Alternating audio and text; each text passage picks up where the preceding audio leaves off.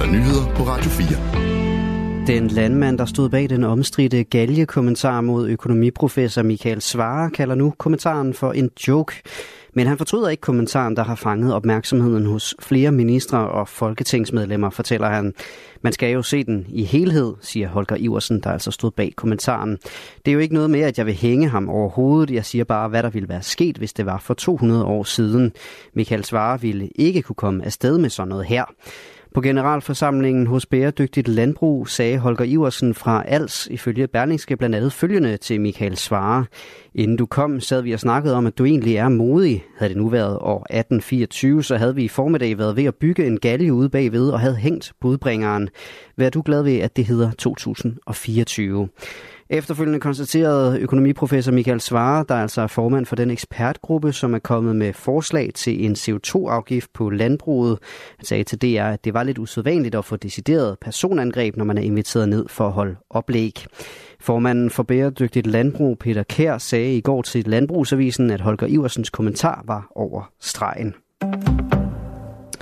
Mange ældre er villige til at udskyde pensionen og arbejde længere end pensionsalderen. Der skal dog være mere fleksible arbejdstider og plads til fritid i så fald. Det viser en ny undersøgelse lavet af det Nationale Forskningscenter for Arbejdsmiljø.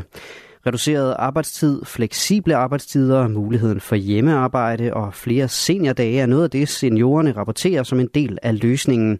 Det fortæller professor Lars L. Andersen, der står bag rapporten.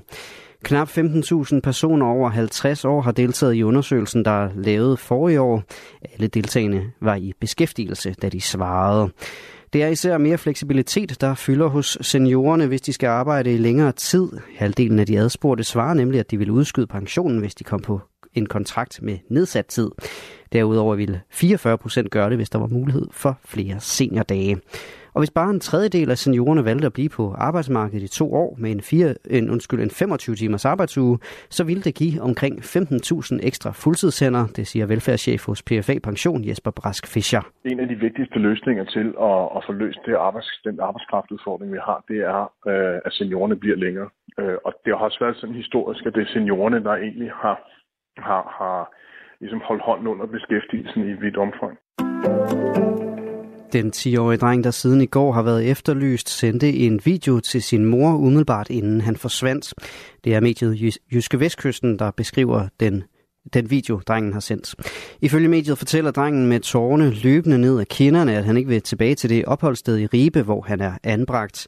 Derudover undskylder han i videoen over for sin mor, at han er nødt til at stikke af. Tidligere på dagen blev en helikopter sendt i luften for at lede efter den forsvundne dreng. Han har været savnet siden han i går kl. 13 skulle hentes fra skole i Grimstrup i Esbjerg Kommune.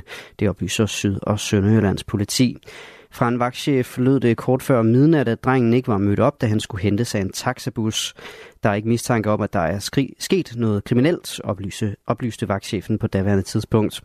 Syd- og Sønderjyllands politi har offentliggjort et billede og navn på den 10-årige dreng på det sociale medie X. Politiet anmoder om, at man ringer til 114, hvis man har oplysninger om, hvor drengen befinder sig. Føreren af den varebil, der ifølge politiet skulle have påkørt en cyklist vest for Herning, er nu blevet fundet, det skriver politiet på det sociale medie X. Her til morgen blev en yngre mand fundet liggende livløs ved sin cykel i en grøft på hovedvej 15 vest for Herning. Vagtchef ved Midt- og Vestjyllands politi, Carsten Henriksen, sagde til TV MidtVest, at han er blevet påkørt af en bil, som ikke er der. Det fik politiet til på det sociale medier at efterlyse en varebil med skader på højre forreste hjørne. Sidespejlet var revet af, og det samme var formentlig en skærmkant i plastik. Men nu er bilen altså fundet, og føreren anholdt.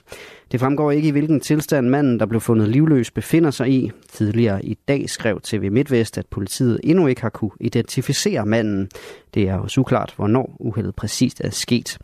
Manden blev fundet omkring klokken 7, men politiet tror, at påkørslen er sket tidligere på morgenen. Det var i hvert fald meldingen, før manden blev fundet. Gråvejr de fleste steder i dag og stedvis tåge eller perioder med regn. I den sydvestlige del af landet klarer det dog op med lidt eller nogen sol. Temperaturer op mellem 5 og 10 grader. I aften og nat mest tørt og i starten stedvis klart vejr, især i den sydvestlige del af landet. Ellers skyde med stedvis tåge eller lidt regn eller finregn i perioder. Det var nyhederne på Radio 4 med Asbjørn Møller.